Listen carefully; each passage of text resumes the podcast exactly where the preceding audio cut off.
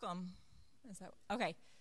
Before I do our welcome, we have a. If you want to connect with us, we have a QR code. If you hold your camera up to the QR code, it will pull up the scripture reading that I'm going to be reading here in a minute, and it also has other ways to connect with us.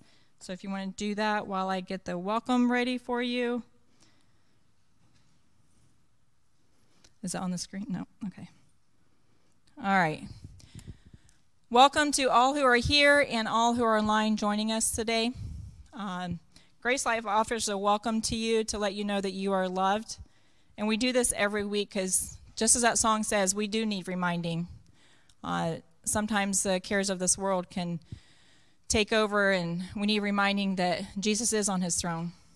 So, to all who mourn and need comfort, to all who are weary and need rest, to all who feel worthless and wonder if God cares, to all who fell and need strength, to all who sin and need a Savior, to all who hunger and thirst after righteousness, and to whoever else will come, Grace Life Church opens wide her doors in the name of Jesus Christ and offers welcome. Today's scripture will be in Matthew 11, 25 through 30. At the time, Jesus declared, I thank you, Father, Lord of heaven and earth, that you have hidden these things from the wise and understanding and revealed them to little children. Yes, Father, for such was your gracious will. All things have been handed over to me by my Father, and no one knows the Son except the Father, and no one knows the Father except the Son, and anyone to whom the Son chooses to reveal him. Sorry. Come to me, all who are who labor and are heavy laden, and I will give you rest. Take my yoke upon you and learn from me, for I am gentle and lowly in heart, and you will find rest for your souls. For my yoke is easy and my burden is light.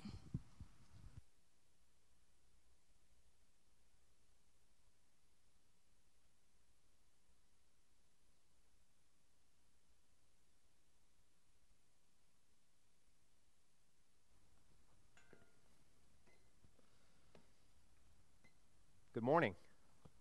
Welcome to Grace Life. My name is Tommy Clayton, and I'm the lead pastor here at Grace Life, and I have the greatest job in the world. Don't be angry that I said that. I know most of you, many of you, have jobs. Uh, I have the greatest job in the world because I have the greatest news in the world, and every single week I get to come up here to this podium and remind everybody of it that it's true because it's it's so good, it's it's so audacious, it's so bold. Our fallen hearts can't fully believe it. We forget. We think it's too good to be true, and we reject it. And we don't know that we reject it because we convinced ourselves that we've embraced it. But yet our lives aren't always changed in the way that this book promises. So every single week, I get the privilege and the honor of coming and announcing this news to people. And I pray that you never get gospel fatigue. We're going to be in Gospel of Matthew, as you just heard today, and we're not going to be in Romans because next week is Fifth Sunday. Uh, and I didn't want to take a break from Romans and then go back to Romans and then fifth Sunday and then back to Romans. So after fifth Sunday, we'll be right back in Romans. Uh, but today, and, and I'll share more about this at the end of the service, there's another reason we're going to be in this passage. We have a special gift for you um, that I think you're really going to enjoy. Some very generous uh, donors have partnered with Crossway Publishing. Uh, and wanted to put this book in the hands of as many church members as they could. So we'll, we'll share more about that later. But for now, I just want to pause and pray and ask God to bless our time together and to do what He has purposed to do on this Sunday morning. Of all the Sunday mornings in history, God has a purpose for you and I being right here, seated right where you're at, or watching from home because He has some very good news for you. And let's pray that the Spirit opens our ears and our hearts and our eyes so that we can see it and experience it and believe it and celebrate it. Lord, thank you so much for your grace. Thank you that the air conditioner works today. Um, thank you that we have the freedom to gather here and worship you. We don't have a fear that, that Taliban is going to come in here and, and, and steal the, the young ladies from this room or put a gun to our head for not worshiping Allah um, or not bowing to, to some type of law that we don't find in the Bible.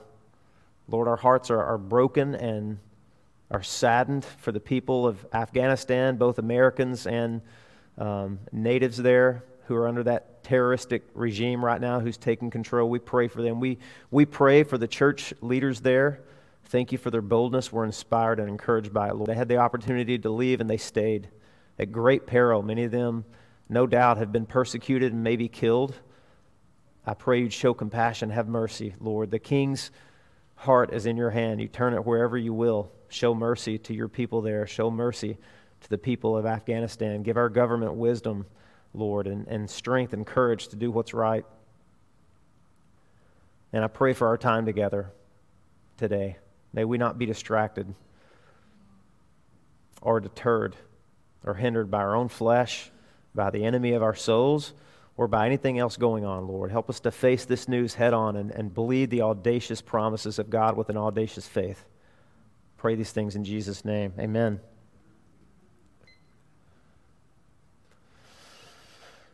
Matthew chapter 11, you can leave your you can leave your Bible opened up to there. Today we're going to be talking about the heart of Jesus. The heart of the real Jesus for real sinners and for real sufferers. You know, there's there's a lot of false Jesuses out there, and sometimes there's false Jesuses in here that we create in our image and not in the image of God. And I came across a quote this week that just really gripped me by Ray Ortlund, one of my favorite authors. In fact, the book that we're going to give you today was written by one of his sons, Dane Ortlund. But more about that later. This is what Ray Ortlund said. He said, There are many false Jesuses out there to defraud you right where you need help the most. Right where you need help the most. What's that mean? What's he talking about? Well, our lives so often, if we're honest, they're riddled with failure and worry and dysfunction and emptiness. Why that happens is for another sermon. We've talked about that. We live in a fallen world under the curse of sin. It's broken, it's wearing out, it's evil. But when that happens, and it does, and it will, some of you are coming out of trouble. Some of you are about to go in trouble and have no clue. Some of you came this morning and you're in the thick of trouble. And when that happens and we need help, so often we have been defrauded by one of those false Jesuses. And here's the litmus test Does your Jesus understand? Is he understanding? Does your Jesus welcome you back? Is he approachable? If not, then you've got the wrong Jesus. You need to make a switch. You need to make a correction today because Jesus is about to not just show us, but tell us who he is, what his heart is really like. Here's a couple of the defrauding Jesuses out there today. On the left, there's the uh, you disappoint me. You disappoint me. I'm so angry at you. I'm always angry at you. You always let me down. You never measure up. You ever been defrauded by that Jesus? I have. And the other Jesus is, You've got this. You don't even really need me. You're crushing it. That Jesus is out there too, the self help Jesus. And he will fail you because that's not the real Jesus. We fabricate both of those Jesuses and they let us down. The real Jesus is right there in the middle. Can you see that picture? I have no idea who painted that. But would you believe that I was in, in high school and I played football and lifted weights and rode motorcycles and drove a pickup truck, and I had that painting. I don't know where it came from. It hung on my wall underneath a poster of a Honda CR50 and lots of other posters. That poster was on the room beside my wall because it comforted me. Powerful. If you, I don't know if you can't see it, it's a picture of the crucified but risen Jesus holding one of the men who nailed his hands and feet up on the cross the Jesus who understands, as that verse in Hebrews 4 attests to earlier that Kyle read, and the Jesus who's ultimately approachable. How much more approachable can you get when you're on a cross and your arms are wide open? There's no shame in coming. You're the shame. You bore the shame. You you're, can't be any more approachable or accessible than that, or more vulnerable than that. So today we're going to talk about the heart of Jesus. That's what the title of this sermon is, and that's really what this passage is, is about. And we're just going to see three truths. Three truths from this sermon about the heart of Jesus. And I'm going to back up just a little bit and, and read the passage that comes before this because point number one is this Jesus has a submissive heart. He has a submissive heart. And, and I know that word is an electric word and it, and it makes some of us bristle. I've even been at weddings when I've read Ephesians 5 when it says, the wife shall submit to the husband, and I've seen people visibly cringe in the audience, and I totally understand why, because they've seen po- probably the worst possible expressions of that, maybe in their own marriage, or in the world, or at work, or at church, or in another home, abusive home growing up. But Jesus shows us what true submission is, and it's not one that you would cringe at, it's one that you are amazed at. Because check this out. This is almost halfway through Matthew's gospel. Jesus has done a lot of circuitous teaching throughout this district Caesarea, Philippi, Bethsaida, Chorazin, Tyre, Sidon. He's been everywhere. He's performed miracles. He's taught. You would expect at this point fruit coming out everywhere. Everybody's following Jesus. They want to lay their life down. They want to follow the Savior. They believe. They submit to Him. They're all in. But that's not what happened. And from a human standpoint, Jesus was 100%, he was fully God and fully man from a human standpoint, this would have probably been the most disappointing time in his life, other than when he walked out of the tomb and nobody was there. And he'd been saying, he'd been telling people for three years, on the third day I'm going to rise. This would have been the other most disappointing, humanly speaking, time in Jesus' ministry. Check this out.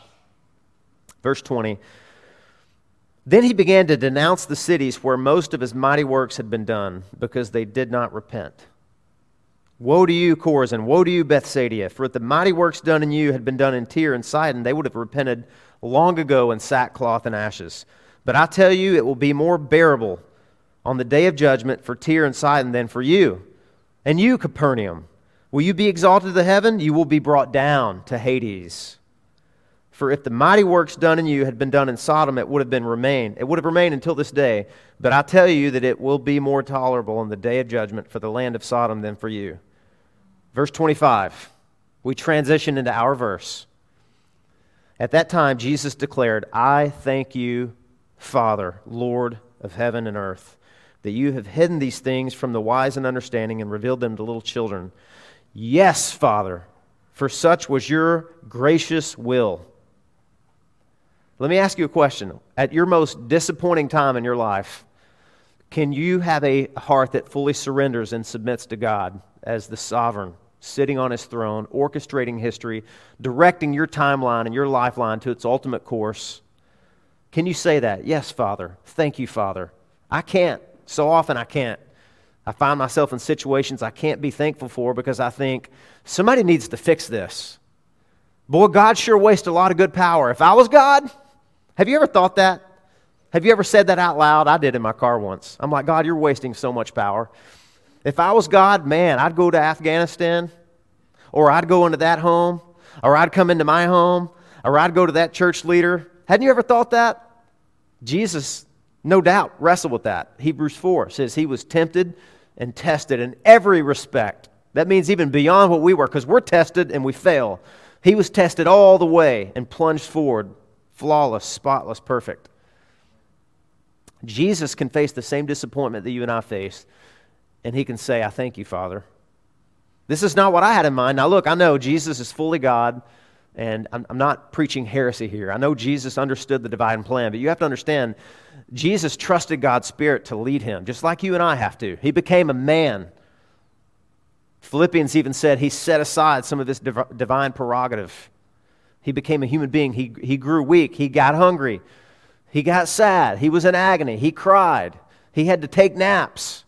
Jesus became exhausted. Jesus sweat great drops of blood. Surely Jesus faced the agony of, of human disappointment. He did all his, you know that word, mighty works, mighty works. You know what that was? All the miracles Jesus did. In Capernaum, he did everything. He turned water into wine. He walked on the water. He controlled the weather. He cast out demons. He healed people. He raised people from the dead in Capernaum. And you would think that they would they had never seen miracles like that ever. In their history, in the Old Testament history, no miracles like that had ever been done. Jesus creating things out of nothing, ex nihilo. Jesus commanding the weather and it obeying him. He truly was Lord. They're undisputable feats of power and strength. And Jesus did them not to show off, to help people, to heal people, to minister to people. And all those people in those cities saw it and they said, meh. That's not really that impressive. We don't really believe. That's the thing that has to be the most crushing and offensive to God. Not your most outrageous and scandalous and shameful and shocking sins, the things you did on your worst day that you still haven't told people about. It's our indifference to Him, it's our unbelief. And that's what Jesus is calling them out for. They didn't believe. They didn't follow him. They weren't excited. They weren't even interested. They were absolutely apathetic to all of these things. And in his lowest moment in his ministry, Jesus said, Thank you, God, because I know all this is in your hands. You're the Lord of heaven and earth, and I'm fully trusting you. This is not what I wanted. I wanted to save all of them. And he does later. He, he cries out over Jerusalem. Remember? He says, Oh, Jerusalem, Jerusalem, how I have longed, how I have longed to cover you like a like a hen gathers her chicks, but you were unwilling. I certainly was willing. There's no such thing as a willing sinner and an unwilling Savior. You'll never find that, but you will certainly find a willing Savior and an unwilling sinner. This had to be one of the most disappointing times. These people weren't engaged, they weren't changed, they weren't even interested remotely. And yet Jesus says, Thank you, Father, and yes, Father. And he's emphasizing Father. You are my Father. I don't, and again, I speak as a man. Maybe Jesus in his deepest hearts, this is not what I wanted. This is, this is not what I like. People are dying in their sins, but I trust you, Father.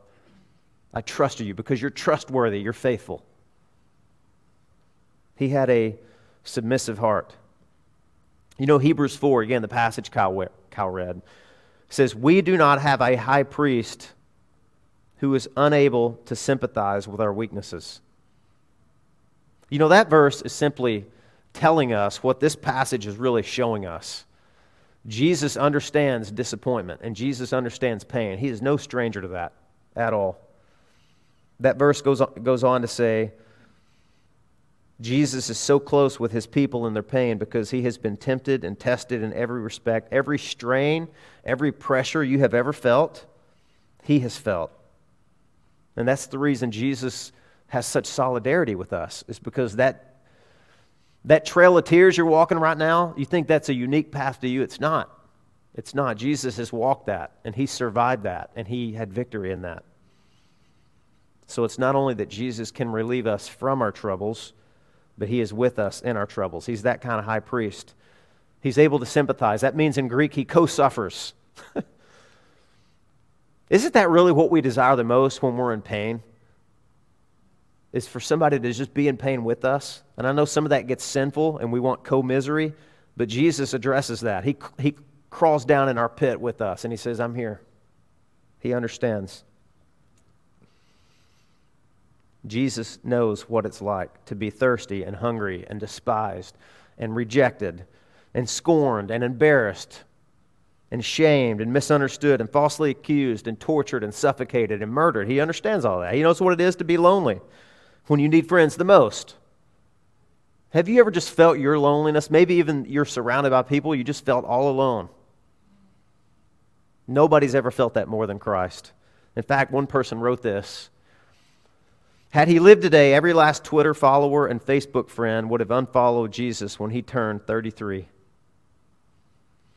He who will never unfriend us may sound irreverent, but he's trying to put ancient truth in modern shoe leather. The next chapter in Hebrews says, He can deal gently with the ignorant and the wayward. Ignorant and wayward. You know, there were two ways to sin. Uh, inadvertently or unwillingly, like, oh man, I didn't know that was an unclean food and I ate it. Whoops. Didn't mean to. And then there's the, the wayward, the intentional, the deliberate, the strategic, the premeditated. The Old Testament calls that unintentionally or with a high hand, right? Haven't we all done both of those? And this verse in Hebrews 5 2 says, He can deal gently with the ignorant and the wayward. He understands. He's not put off, he's not shocked. So that's the, the author's way of including everybody. He is calm, he is tender, he is restrained. Do we deserve that? we don't deserve that, but Jesus offers that. So don't think for a second Jesus can't understand the disappointments in your life. That career choice that, that you chose that tanked, or that is stripping your gears, or if you're in the healthcare sector right now, your gears probably really feel stripped. You probably really feel exhausted and wearied and maybe forsaken. Your longings to have a family of your own and have children, have a spouse that never materialized, the marriage you thought you had that turned sour, the spouse you thought was your partner for life that turned away, kids going astray, sudden loss, chronic sickness money issues, pervasive sadness, depression, sinfulness, abuse. Jesus knows all that and he understands all that. He is a submissive heart. That means he has an understanding heart. That means he gets you in a way that nobody else gets you. Have you ever just felt misunderstood? Like nobody understands me? That can never be said of Jesus. Jesus understood that his Father's plan was being carried out meticulously, and he was fully surrendered to it even when it brought heartache and pain and grief. He was surrendered to the plan because he trusted the planner. So that doesn't mean it's you can't weep and you can't grieve. Go ahead and cry. But just know that you're you're not alone. Jesus cried.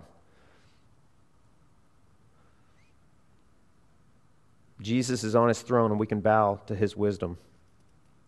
Jesus is rolling with God's plan. His prayer shows that.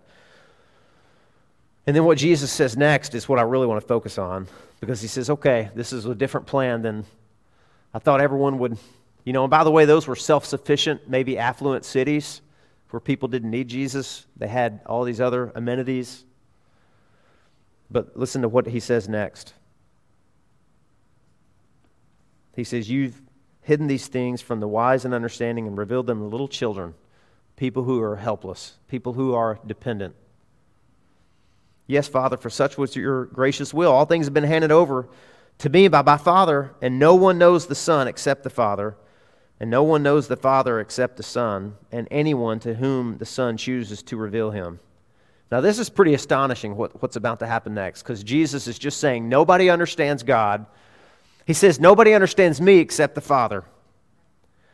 And nobody understands the Father except for me. And that means fully understands, completely understands. And then what Jesus says next and does next is really jaw dropping because he says, And I'm about to reveal the Father to you. Even to those cities who rejected him. What grace, what compassion and mercy. Says, You've rejected God, you've rejected me, but I'm about to show you the, the real heart of, of who God is and what He's like.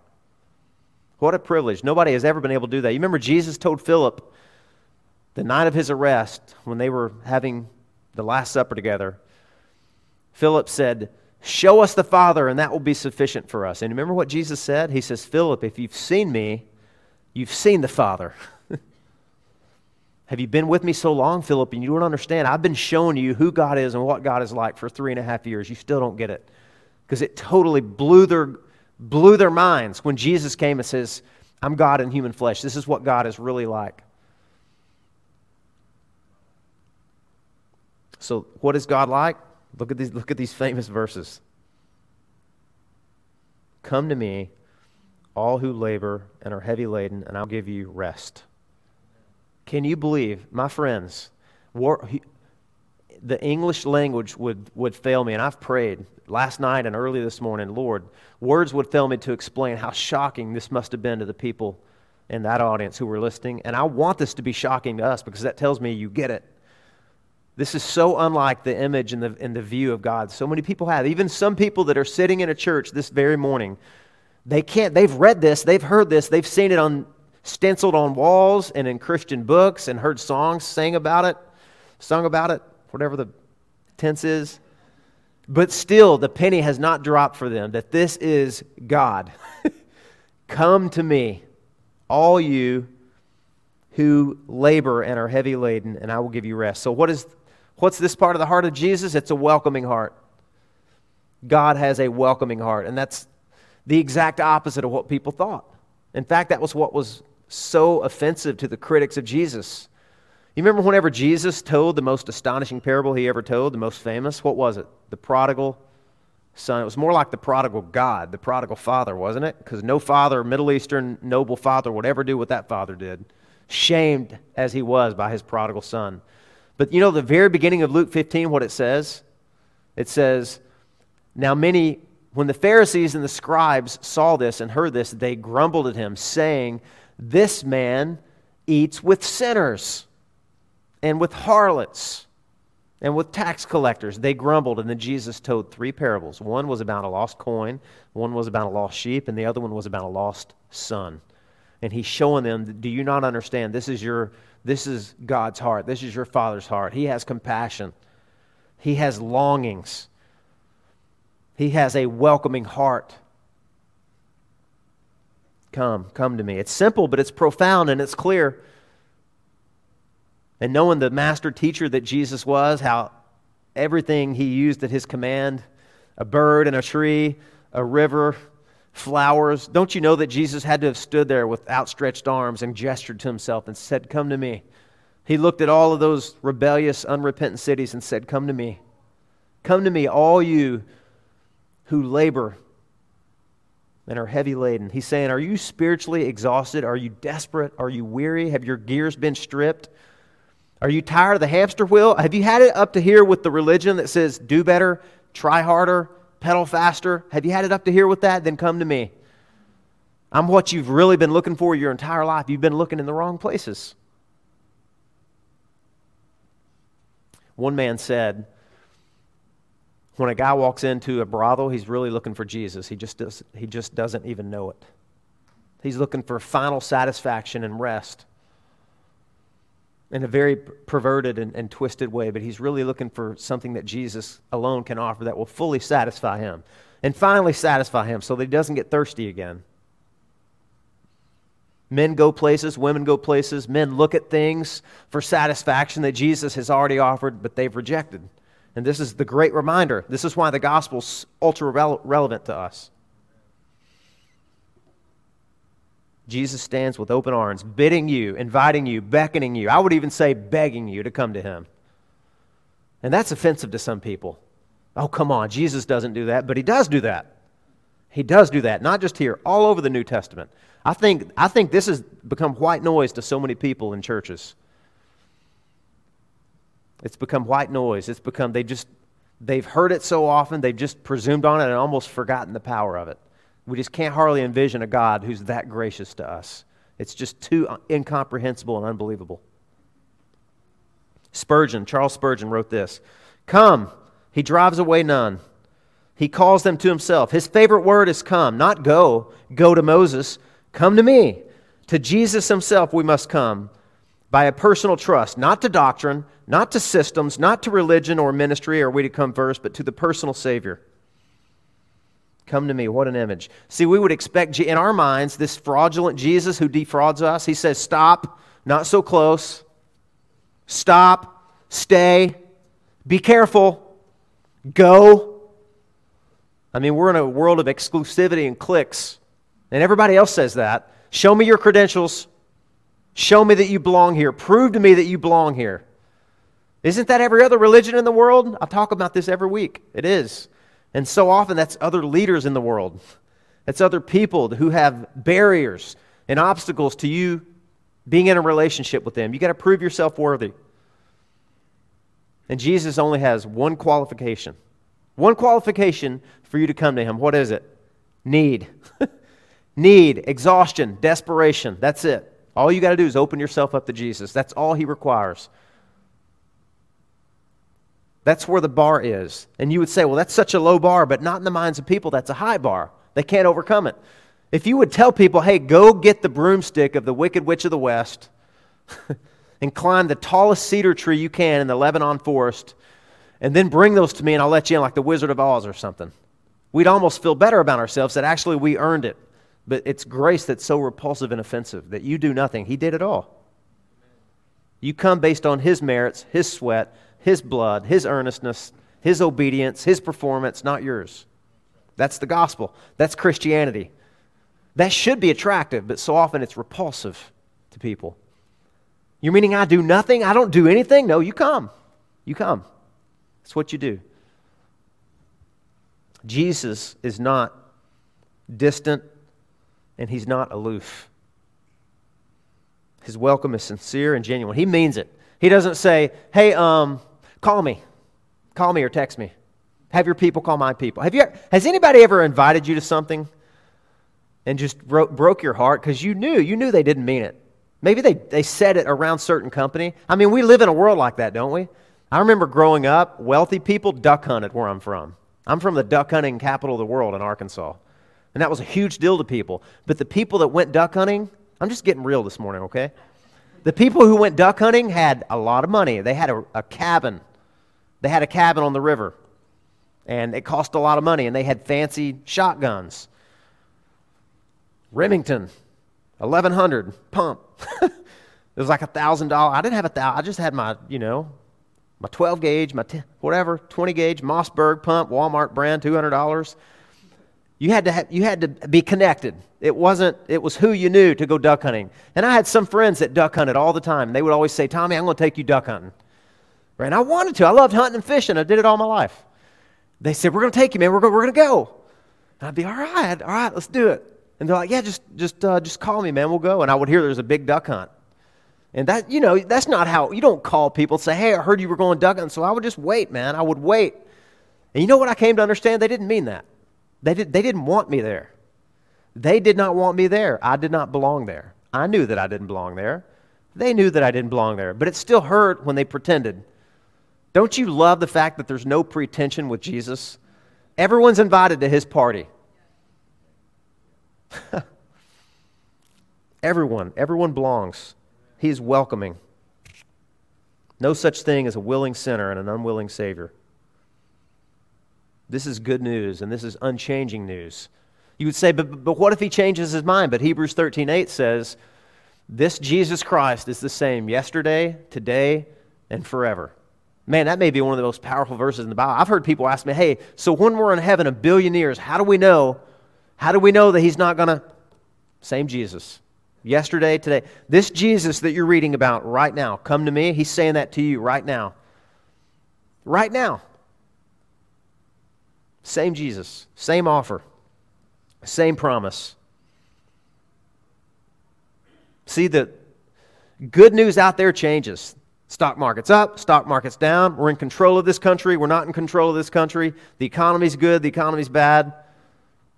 It's in remission, it's not in remission, it's coming back. News changes every day. And we, we, put, we, we put all of our chips on, on news that changes and is fickle, and people that change and are fickle. Organizations that change and are fickle. Don't you dare trust in this church or church in the, trust in the leaders of this church, even though I think we're trustworthy. Don't you dare put all your chips there. You will be disappointed. Not because there's some scandal brewing, but because I'm a human. This news about Jesus never changes. You're safe. You're safe. Putting all the weight of your worship and expectations and thirst and desperation and need on Him. Anywhere else you put it, on your family, on your kids, you'll crush them. You will break your family. You will break your friendships. You'll become what's called codependent. You will smother them. Nobody ever smothered Jesus. People tried to protect Jesus. Do you remember that?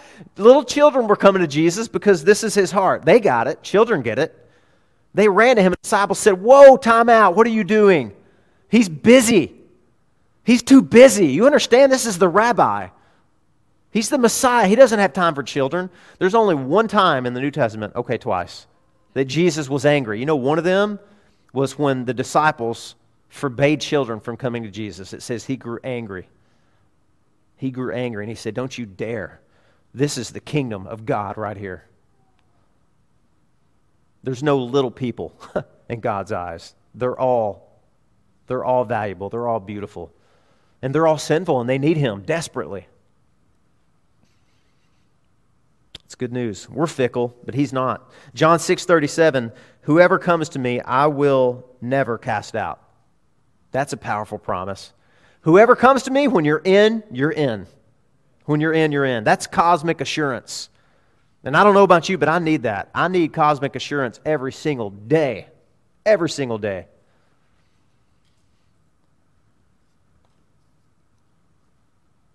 Okay, final point. Final point is that Jesus has a gentle and lowly heart. And this is the most unbelievable thing of the whole passage, really. In fact, the book that we're going to give you is called Gentle and Lowly. And uh, the whole book's not about this passage, just the first chapter. But man, it's so good. I want to put that material in your hands. There are four gospel accounts in the New Testament Matthew, Mark, Luke, and John, all about the life, the birth, the life, death, resurrection, and ministry of Jesus. 89 chapters. This is the only time in all four of those accounts of Jesus that he talks about himself and describes himself. It's as if there's a sit down, there's a panel, Q&A up here and Jesus is sitting here and somebody raises their hand and they say, "Hey Jesus, tell me about your heart." And he uses two words. Jesus had every word in Greek at his command, and there's a lot. Greek is a beautiful and powerful language. That's why the New Testament was written in Koine Greek. Greek. No better language could you use to express God and his will than Greek. And Jesus had every word available to him at his disposal, and he chose two. And he says, Well, I'm glad you asked because I've been wanting to share this with you. I am. What two words would you. Now, listen, there's a test for you, GraceLife. If somebody were to inject truth serum into you, or threaten you with a weapon of some kind and said, You've only got two words to tell me the heart of God. What is it? What would you use? Because I can tell you, back in the day, now look, don't you be angry at me, because you may be you may be right where I was at back then. And there's certainly there's there's a gazillion words we could use, and they'd all be right. I would have said he's sovereign and he has authority. I would have said those two words. And I wouldn't have been wrong at all, because Jesus is. Jesus commanded attention. No man ever spoke like him. Jesus positioned himself as the ultimate judge. But remember, here's Jesus talking about himself. The only time he ever talked about his heart, and he used two words gentle and lowly. So, are you tracking with Jesus? Are those the two words that you most think of when you think of Jesus? When you've failed, when you've sinned, when you need to repent and own up and open yourself up to God, if those aren't the two words that come into your mind, you need to recalibrate right now. Because there's something about those words that's so attractive, so appealing. He's so approachable, he's so accessible that I'll be honest with you, that thrills me. I want to obey somebody like that. We know that, don't we? The heart of the person whose authority you're under, man, that matters. Jesus doesn't just care about your obedience, he cares about the reasons for it. I was in kindergarten. I may have told you this story before. I grew up I grew up going to kindergarten like all of you, right? I was in kindergarten and I had a teacher. I'm sorry, honey. I was in love with her. Her name was Miss Henry. See, she had long, beautiful, ginger red hair. She was gorgeous. And she got engaged to the PE teacher, and I wanted to kill him. I was only five. Man, I loved that teacher. I loved her. She was gentle and lowly, is what she was. Gentle and lowly. She under, I felt like she understood me. Now, my mom and dad did too, obviously. But at school, you're with a teacher eight hours. You know, she knew I needed chocolate milk right after my nap. She just knew everything about me. And I never, I never felt scolded by her. I, I always felt like she was so approachable. And, and I was a mischievous kid, man. I loved to fight. I got in fights all the time. I got suspended and expelled from elementary school for hitting a girl. Just to tell you, that's your pastor, okay? True story. I know. I know. I've learned. Don't worry. I don't hit girls anymore. Um, There's an event I still remember. I'm haunted by it to this day. There was a five gallon aquarium in the kindergarten room. And everybody took naps in kindergarten, probably but me, okay? I just, I, I don't know why I didn't need them.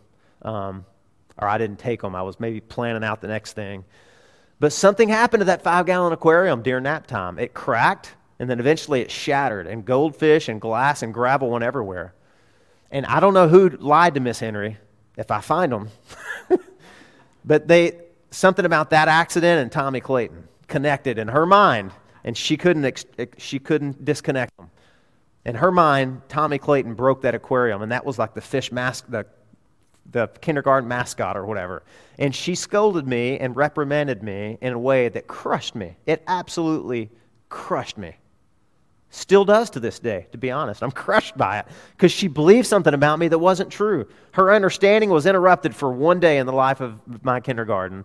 I would have done, and, and here's why it bothered me. I wasn't angry, I was grieved by it because I wanted her to be pleased with me and happy with me because she had lavished such love and care and attention on me. Man, don't we all don't we need teachers like that? And they're out there. Praise God. Some of the, you are teachers like that. There was another teacher that was a substitute, and her name was Miss North. And I can't think of a more appropriate and fitting name for a substitute because she was ice cold, man. When she showed up, I wanted to get sick and go to the nurse's office and go home. She was mean. She wasn't approachable. She wasn't compassionate. She wasn't gentle and lowly. Would have been, ha ha, Miss North, gentle and lowly. Yeah, right. And you know what? I wanted to act out. I wanted to get her in trouble. I wanted the principal to see that she couldn't control this room, so she'd get fired. Uh, she was austere. She was harsh. She was demanding. Hey, you, do you guys get the? Do you guys get the point? The reason Jesus is telling this about himself is because he, he is the most approachable person in the universe. There's no one more understandable or accessible or approachable than Jesus, and he proves it by ex- describing his very heart toward us.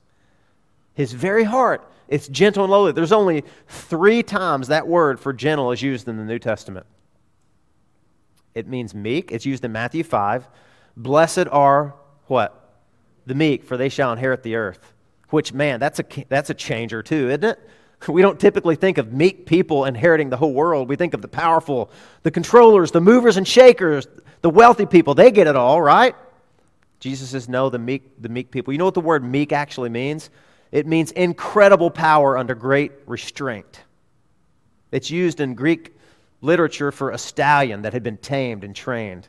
You know, horses, I grew up on the farm, they could kill you very easily if they wanted to. If you're within range of their back hoof, they could take you out easy. Great power under control. In fact, I would say you can't even use that word gentle unless the person you're describing is strong. And I think Jesus qualifies, doesn't he? He says, I'm gentle. I could crush you like a bug, I could destroy you with a look. But I'm meek, I'm gentle. Oh, yeah, I know where I was. It's used three times. So it was used, the blessed are the meek, they shall inherit the earth. It was used of Mary, her Magnificat. She says, uh, the humble, uh, the proud he has torn down, and the humble he has elevated. Uh, and it's used here. And it means meek, humble, and gentle. And you just that just blows people's minds when you think of gods. You think of gods that are represented in religions like Zeus, or just fill in the blank, whatever false god or goddess you have. Gentle, lowly? No, no, couldn't be. Couldn't be. He's gentle and lowly. He's accessible. He's holy. He's just, but he has open arms. Constant access, especially for those that are worn down by religion. Do you know how worn down they were? You know, Jesus confronted the Pharisees and he says, Woe to you you place heavy burdens on men that they're unable to carry, and you won't help them. You won't lift one finger. I mean, not only the burdens of the law, that's what they constantly harped on, but they would add things that weren't in the law, that were in the Mishnah. You can only walk this far on a Sabbath day. Just ridiculous stuff. And Jesus called him out. He said, That's ridiculous. It's ridiculous. I'm approachable. I'm open. And I'll give you rest. I'm gentle. I'm lowly. I have a yoke that's kind and that's easy. That's what he said. Jesus is not trigger happy. He's not harsh. He's not reactionary. Think of the worst authoritarian you've ever been under in your life, whether it was a parent, God forbid, whether it was a teacher, whether it was a boss. And just the opposite of that would be Jesus. The posture most natural to him is not a pointed finger, it's open arms massive power under control, gentle. And lowly means humble, it means socially unimpressible. Socially unimpressive. There was no beauty in him that we would desire him or look at him, Isaiah 53. In other words, you, you go to a party and here's this person over here, and those, they're so powerful and popular, you can't get to them. Jesus uses a word to describe himself to let you know there's a straight line to access with him. He's not too busy. He's right there. He's waiting. In fact, everyone else in the room is finding somewhere, somebody else to attach themselves to. Dane Ortlund wrote this Who could have thought up such a Savior? Jesus is not trigger happy, harsh, reactionary, easily exasperated. He is the most understanding person in the universe. For all his blinding glory and dazzling holiness and transcendence, no one in human history has ever been more approachable than Jesus. And the minimum requirement to find his embrace is simple open yourself up to him. It's all he needs. Indeed, it's all he works with. See, we think Jesus just tolerates us because we're insignificant, that he treats us like a rescued pet on probation. we're still not sure. May have to give it back. No, it's settled. Jesus says, Come to me. You're mine. I want you. I want you. When he talks about his heart, whenever you read the word heart in the Bible, it means the animated center of who you are. It's what most excites you, what most drives you. Mission control center. Jesus saying, This, this is who I am. Have you ever heard somebody say, Man, my heart just goes out to them? We say that all the time. I've said that over and over this week, looking at clips and images of the Middle East, what's going on over there. My heart just goes out to them. This is Jesus saying, My heart, my heart goes out to sinners and to sufferers and to flawed followers who need repentance and need restoration. My heart truly goes out to them. When I was little, my dad would take my hand and he would put it on his chest and say, Son, you feel that? You hear that? Dum, dum, dum, dum, dum, dum. Or we would have one of those cheap toy, how you say it? That, that, that thing. It was cheap, but you could hear the heart, you know? This is Jesus doing that. This is Jesus taking your hand and saying, Do you want to feel the heart of God? Do you want to hear it? Do you want to hear what it's like? Let me have your hand. Dum, dum. This is God's heart for you. He's gentle and he's lowly. Want to get in on that? Do you want to get in on that? So we say, sure, Jesus helps people. He helps all kinds of people. But is he happy about it? Isn't he aggravated that we do it over and over again? Thomas Goodwin wrote a book called The Heart of Jesus. He was a Puritan in the 15, 1600s. And this is what he said. Man, this is so good. And I hope you understand it. I, I tested it on my wife. I don't, I don't know. We'll see, we'll see how it goes. She was half asleep. This is what he wrote Christ's own joy, comfort, happiness, and glory are increased and enlarged by blank. How would you finish that sentence? Let me read that again. I'll, I'll replace Christ with Jesus because it's easier to pronounce. Jesus' own joy, comfort, happiness, and glory are increased and enlarged by. Here's how he finishes His showing grace and mercy and pardoning, relieving, and comforting his members here on earth. What enlarges and increases your happiness and joy? Vacation? Dinner? A nap? A new streaming series on Netflix? What is it? What, what enlarges and increases your capacity for joy? Jesus says, sharing my heart by pardoning people and restoring people. That makes him as happy as the most exciting thing you could ever think of in your life. You feel it. Whatever excites you the most, Jesus is telling you his reaction is when he's helping sinners and sufferers. That blows my mind because most people think Jesus is angry, Jesus is disappointed. This will be the last time he'll ever embrace me. See, that's why this is so unbelievable. People just been programmed to not think that way about God. Sure, your sin grieves him. Sure, he weeps over it. But this promise, his heart is still the same towards you. He still wants you back. He still does. He's not reluctant. Hebrews chapter 12, Jesus says, For the joy, for the joy that was set before him, he endured the cross. What got Jesus through those darkest moments? Did he have to grit his teeth, clench his fist?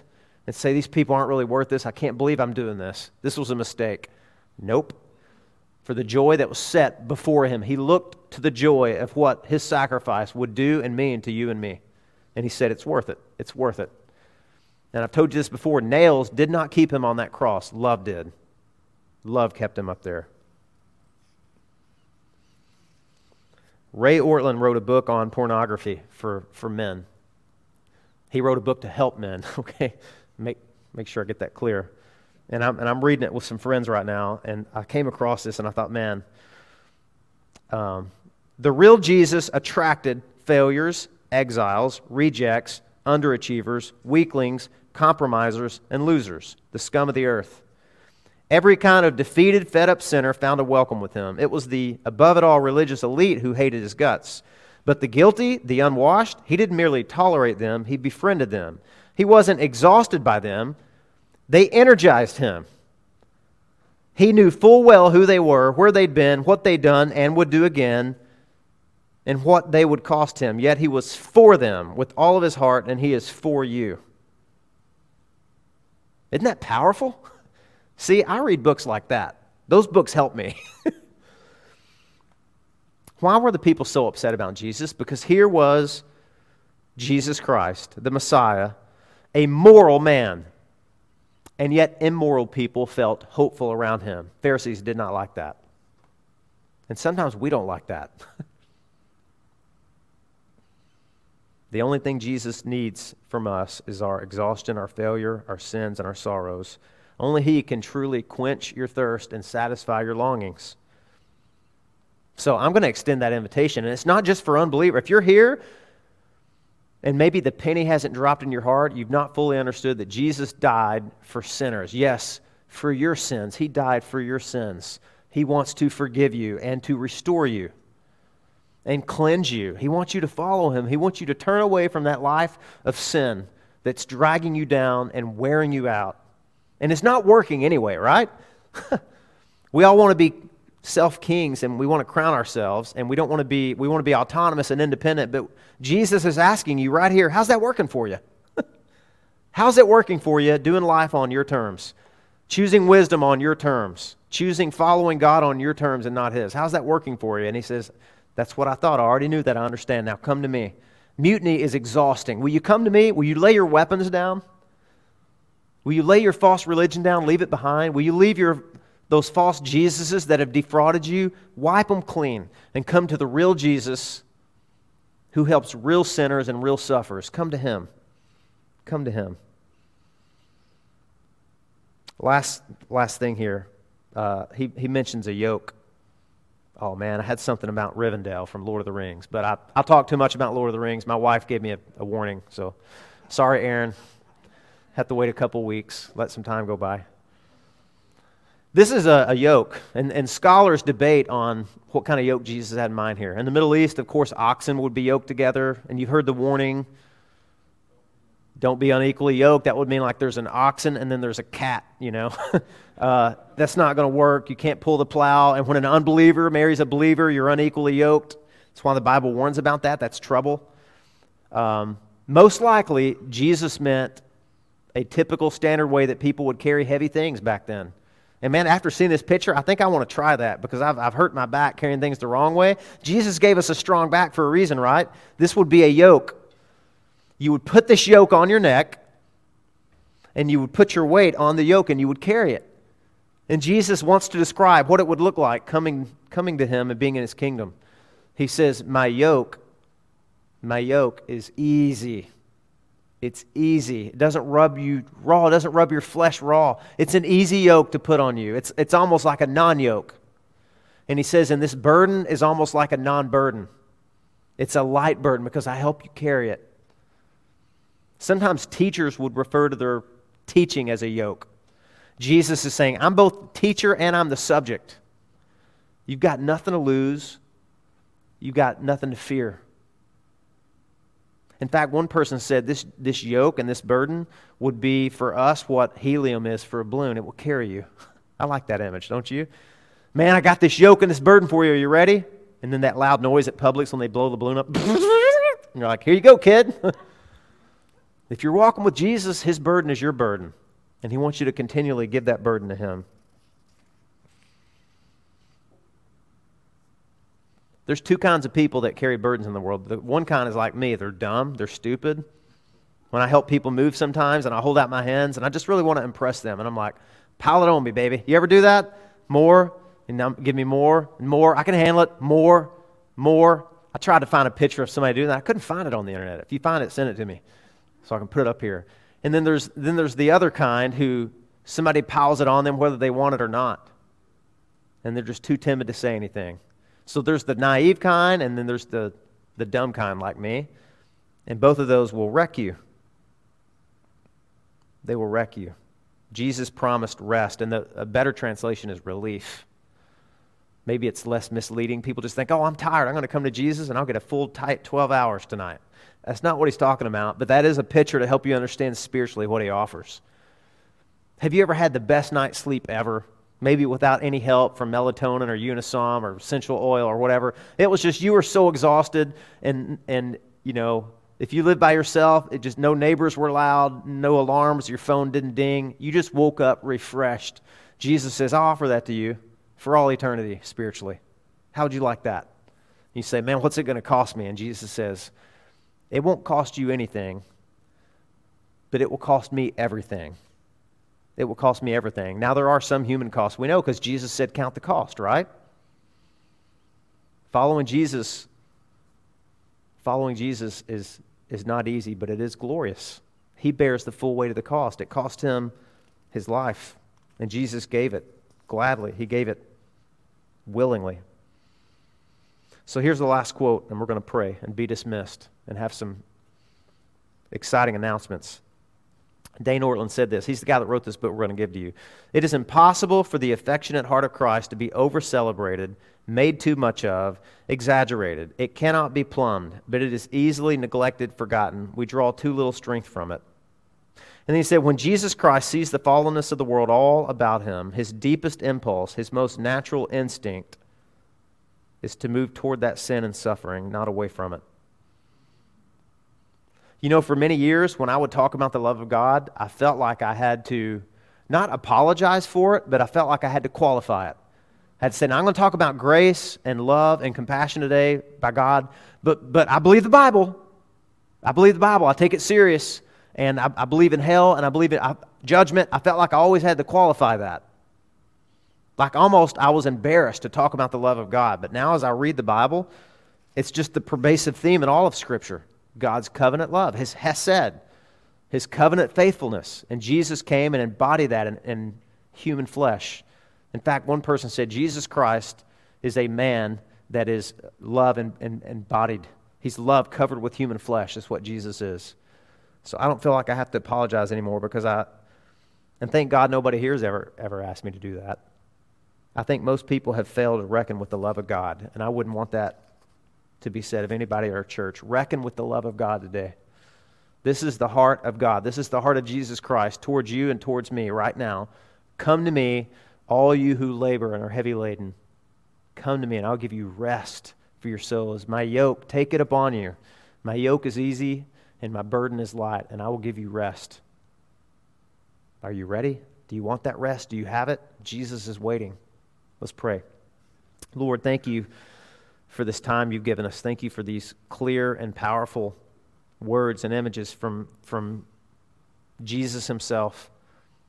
Help us to believe when our hearts don't want to believe, when our hearts have built up barriers of rejection and excuses, and this can't be right. I pray for people, especially that have fallen into sin or stumbled into suffering, Lord, and they feel alone right now. They feel rejected. They feel misunderstood. They feel like you're far away, Lord. May this be a powerful reminder to them, an invitation back to reality that you're approachable, you're accessible, you understand, you welcome them. This is your very heart for them, Lord. I ask and pray all these things in Jesus' name. Amen.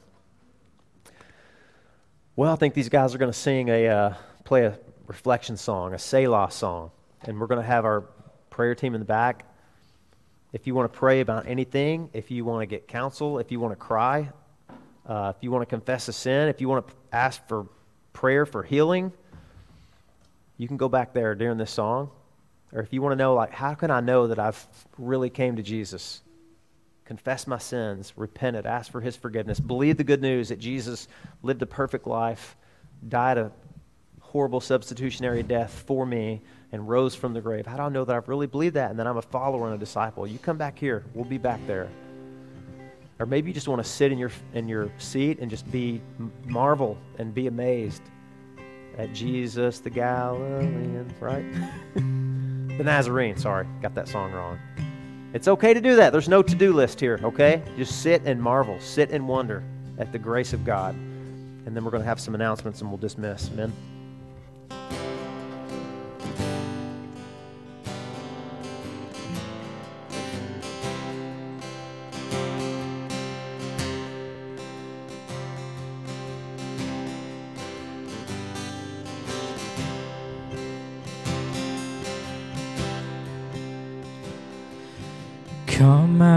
Sadness from wherever you've been. Come broken hearted, let rescue begin. Come find your mercy, O sinner, come kneel.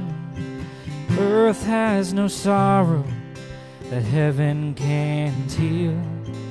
Earth has no sorrow that heaven can't heal.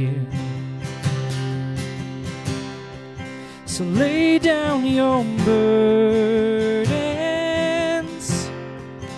lay down your shame, and all who are broken, lift up your face. Oh, wanderer,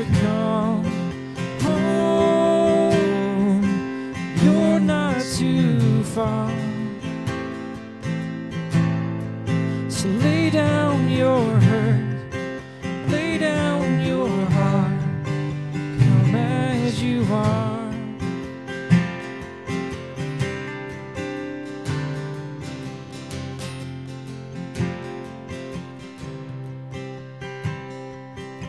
Oh, for the place and all those who stray, come sit at the table and come taste the grace. There's rest for the weary, there's rest that endures. This earth has no sorrow that heaven can cure. So lay down your burdens,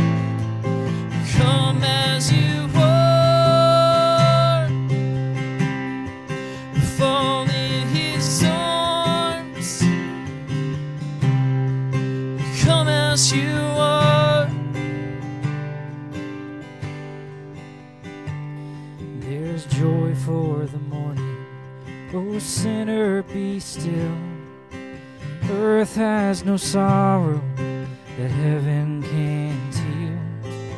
Earth has no sorrow that heaven can't heal. So lay down your burdens, lay down your shame and all who are broken, up your face.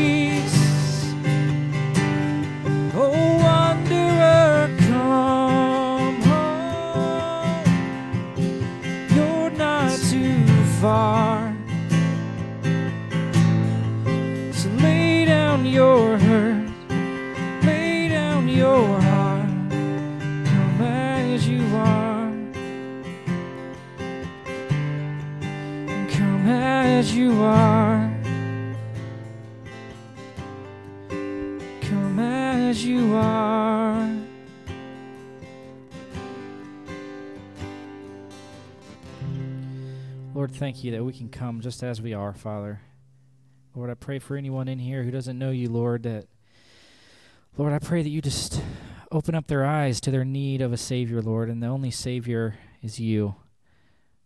Lord, I pray as we go out throughout the week, Lord, that we can be the light in our communities, whether we're at the grocery store or at our workplace, Lord, let us just share your love and share the good news of Jesus Christ with the dying world around us. In Jesus' name, amen. Amen.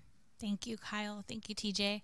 Um, just a couple of announcements um, for us before we head out today. Um, Tommy had mentioned next Sunday is our fifth Sunday service. Um, and if that's new to you, uh, every time a Sunday, there's five Sundays in the month, um, we have a family style worship. So all of the kids, nursery through fifth grade, um, join us for a, a shortened uh, family style worship service um, outside under the um, overhang, um, you know, not in direct sunlight. We live in Florida, so we got to be in the shade. But um, so that being said, dress comfortably um, for next week. Um, we'll be outside. Um, we'll have that um, time of family style worship. Um, we'll celebrate baptisms and new memberships.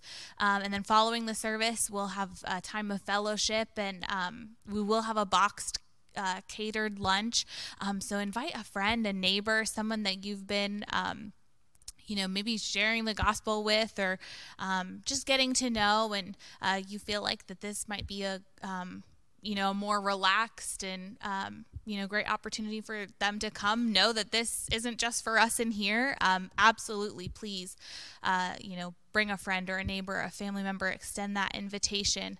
Um, if you have read, on that note, before I forget, if you have read the membership book and you are um, hoping to speak to um, an elder um, or Tommy about um, becoming a member, um, get send me an email at contact at gracelifeflorida.com as soon as possible so that we can do that earlier in the week um, if you haven't yet. And then same for baptism if you're hoping to get baptized um, so that they, an elder or Tommy, um, can hear your testimony. So um, if that was something that you were hoping to do this fifth Sunday, um, shoot me an email uh, sooner rather than later on that. And then um, this book, Gentle and Lowly, um, a super generous donor uh, partnered with Crossway Publishers, who's the publisher of this book, um, and donated a, a, crazy amount of uh, copies. They wanted a bunch of church members to have this so churches could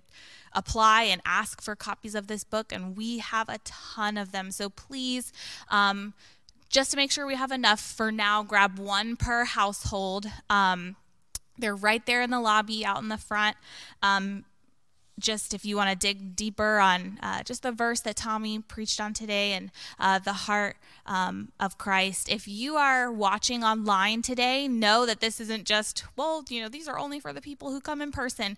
Um, we know that there's a lot of um, family members and um, members and visitors and attenders who um, feel more comfortable watching online, and that's okay. We still want you to be able to get a copy of this book in your hands. So, um, if you would like a copy of the book um, and you are not coming in person currently, send me an email um, at contact at gracelifeflorida.com and we will find a way to get you this book um, ASAP, whether we have to drop it off or mail it or anything anything like that.